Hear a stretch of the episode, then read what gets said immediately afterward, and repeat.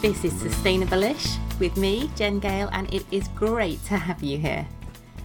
Listen in each week, and I hope I can brighten up your day and leave you feeling inspired and excited about the magnificent human being that you are and the power that you have to create a better world. You won't find any expectations of eco warrior perfection here. There's no obligatory tree hugging. You won't be judged if you drive a car, wear leather shoes, or eat the odd pack of Haribo every now and then.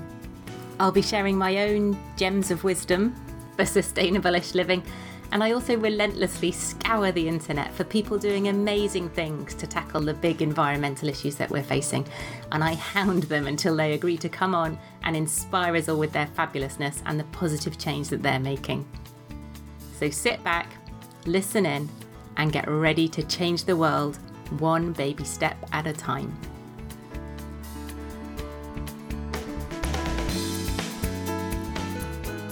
Hello, hello, and welcome back to this new season, maybe, of the Sustainable-ish podcast. I told myself I'd have a month off over April, and here we are suddenly, and it's mid May, and I'm just starting back up again. Hopefully, it's not just me who finds that that's always the way. So, how are you doing? How are things? Have you had your vaccine yet? That seems to be the question we're all asking each other. I've had mine, had it on Saturday. So grateful to to the NHS, to Team Vaccine. The number of volunteers that were at the vaccine centre I went to was just astounding, and they were all so amazing and so lovely and so reassuring. So, absolutely, thank you, thank you, thank you. And can we please get Team Vaccine onto the climate crisis when this is all over? Because they seem to be absolutely nailing it. so, I think, probably like lots of us, I have been spending quite a lot of time on Zoom recently for uh, the Knackered Mums Eco Club for our regular calls. I've also been doing a six week sustainable-ish for absolute beginners course. And I've been really enjoying dropping into some corporates and some organisations with some lunch and learn type talks. And during one Zoom talk with a brilliant lady called Sandra Sidow, who runs a project called Climate Pitch, Sandra talked to me about the four different types of power we have as individuals. And this just so brilliantly articulated what is buzzing around my head a lot of the time. And I asked her if she would mind me sharing it. Thankfully, she said yes. And those of you who are signed up to my regular ish email may have seen this. Uh, I posted uh, an email out last week about this, but I just thought it would be a really lovely way to kick off a new season of the podcast. A nice, short, sharp episode from me. Not just because I haven't got a guest lined up yet. Surely not at all just because of that. But I thought it would be a really nice way. We don't often talk, or I don't often talk, or don't talk enough, I don't think, about the power that we have as individuals. And we are so much more powerful than we know, than we think we are, than we give ourselves credit for. It's so very, very easy, isn't it, when you think about the climate crisis, to feel the opposite of powerful, to feel powerless, to feel like there's nothing that we can do as individuals, as families, as households, like we're just one tiny, tiny cog in this great big thing. We're one pebble on the beach, we're one drop in the ocean. And to feel like we need to wait for governments and for businesses' policies to get on board before anything changes. But do you know what? We absolutely don't need to wait. We are so powerful. In fact, we can be the ones driving those policy changes from government, from businesses, and influencing our friends and family as well. So I'm going to run through these four different layers or spheres, maybe, of power that we have and I'd love to know what you think. So, the first level of power, the first sphere of influence we have is our power as consumers. Now, lots of people, quite understandably, dislike being labelled as consumers. And I'm not saying that that is all we are, that that's our sole role or our purpose by any means. But we do live in a very consumerist society. And one of the things that we all do as part of our daily lives is to buy and to consume. So, whether that's clothes or food or tech or books or whatever it might be. And this is where a lot of our power can lie. Now, I have no idea how accurate this is, but a quick Ecosia search came up with a stat that we can make up to 35,000 decisions every day. It's no wonder I am just pulling on, well, that's my excuse for just pulling on the same jeans and jumper every single day. It's one less decision to make, isn't it?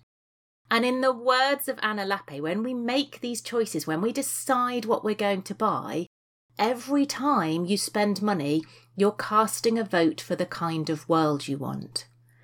Our choices matter, they really, really do.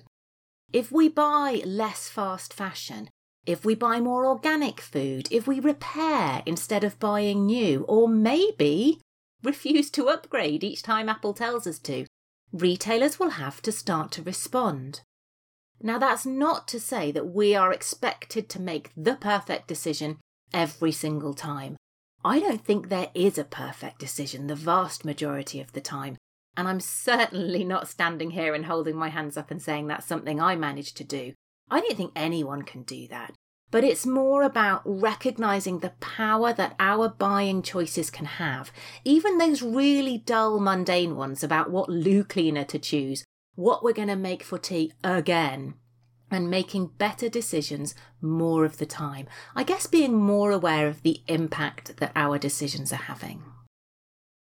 So, the second layer or sphere of power that we have is our power as citizens. Now, I'm recording this, like I said, mid May. Last week we had uh, local elections here in the UK, and we obviously have a citizen voice, don't we? So, we have the, uh, the uh, ability, we live in a, a democratic country, to use our citizen voice, to ask for better, to demand change. So, we can vote. We should all be out there voting. You know, that whole, uh, the memes that get shared every single time there's an election, people died for us to have the vote, that the right to vote.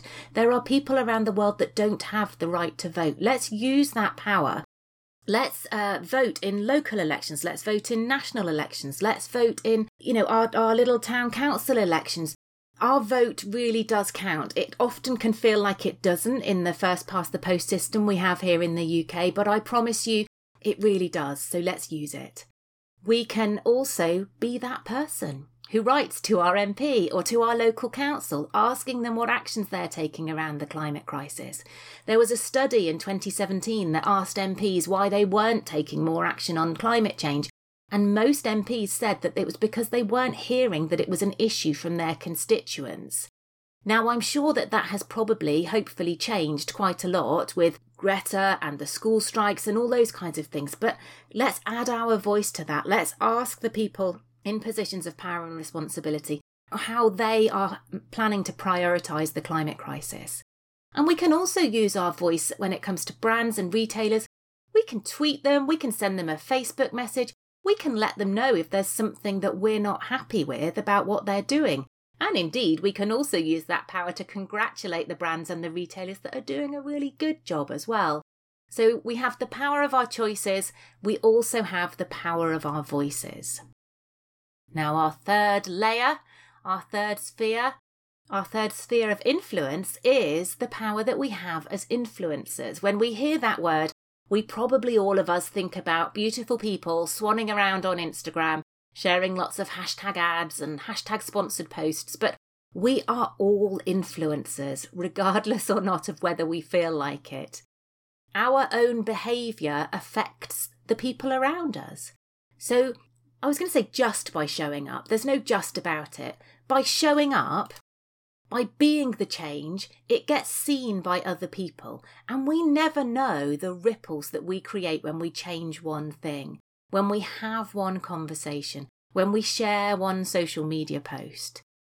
Sometimes I think that we, and definitely I, have a tendency to back away from some of these conversations about what we're doing and the journey that we're on for fear of coming across as though we're judging people, or maybe even a fear of being judged as, I don't know, some kind of Boris crusty weirdo or something.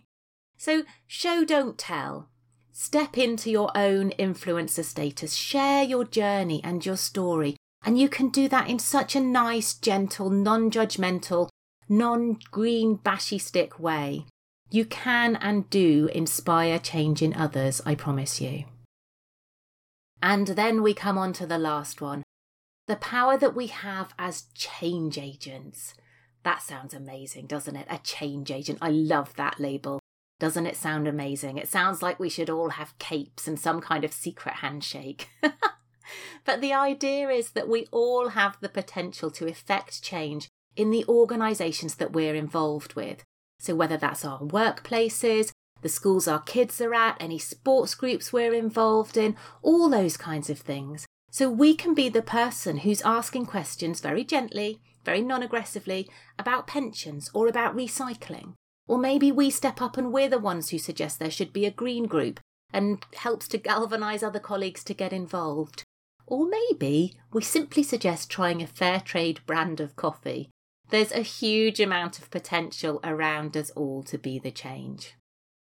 So, the example that I like to give is let's just say you've listened to a podcast. It's a pretty awesome podcast, and one of the things that they've suggested we can all do is move our energy supply to renewable energy tariff. Have you done it yet? If you haven't, this is your nudge. And I think genuinely this is one of the most impactful things we can do as individuals. So you decide that you're going to bite the bullet and you do it. You make that consumer choice. You vote with your wallet. You take your money away from the fossil fuel guzzling, planet burning company and you give it to the lovely renewable company where there are baby animals gambolling through the wildflower meadows hand in hand, paw in paw, hoof in hoof, whatever it might be. So that's your consumer power. Then you amplify that by stepping into your citizen power, writing to the company that you've left, telling them why. You don't have to call them greedy, planet burning, petrol guzzling people, you can be a bit more um, circumspect than that, but you let them know why you've left. And if you're feeling uber keen, you could also write to your MP asking where why there are still subsidies for fossil fuels. So that's your power as a citizen. Then you can share your joy, your excitement, your smugness at your new planet saving superhero status with your friends and your family by sharing a post on social media, with or without the discount code that you've been given to share.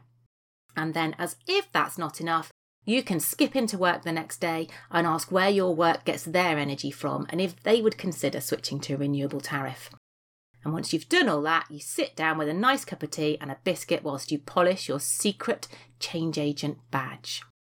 So, what do you reckon? Do you love this as much as me? Are you flexing your changemaker muscles as you read this and eyeing up the superhero capes in the dressing up box? I really hope you are. Let me know what you think. You can drop me an email on jen at sustainableish.co.uk or you can come and find me on any and all, I think, social media platforms. I'm at sustainableish. Do let me know. Do share the podcast with friends and family. If you've enjoyed this episode, please do leave a rating and review wherever you get your podcasts. It really does make a difference, and it's another tick you can put in your influencer status as well. So have a wonderful day, a wonderful week, and I will catch you again next time. Take care.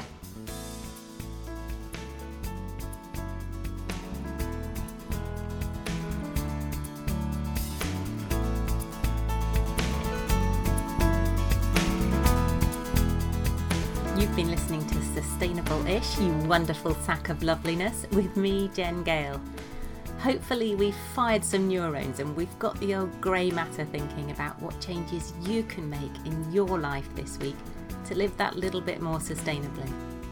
Do let me know what that is. I love to hear about the changes that people are making, big or small. Every single one counts. If you've enjoyed the show, and I hope you have, do hop over to iTunes to leave a comment or a review, and then the bots at iTunes will cotton on to just how awesome it is and it will show up in more people's feeds. Or at least I think that's how it works. Thanks so much for listening. I will catch you next time.